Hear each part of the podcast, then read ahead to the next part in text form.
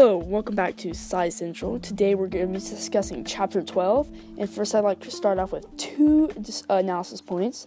First, being the Silk Road was a contributing factor to the diffusion of agriculture, and the Green Revolution sparked advances in food technology for higher yielding crops that, that were more resistant.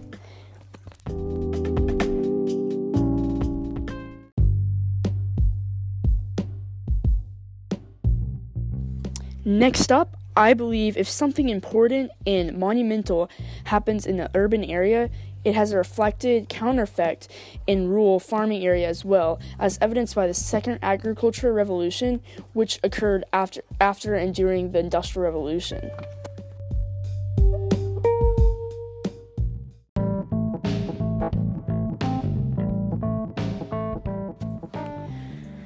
So next, I have my comparison, and my comparison for this uh, chapter was that agricultural hearths and culture hearths are kind of similar in that they ch- uh, they and that they start from something in a small isolated area or like a small compact area and spread out and uh, adjust and change as seen by uh, with agriculture hearths where they started with growing just root plants and then switched over to seed plants.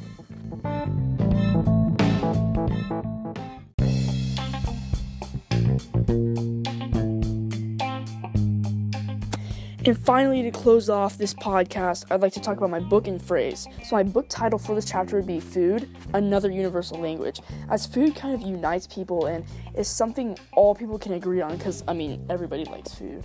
And secondly, uh, my phrase would be Food highlights the culture and agriculture. So, thank you so much for tuning in to this podcast about Chapter 12, and tune in next time for Sci Central.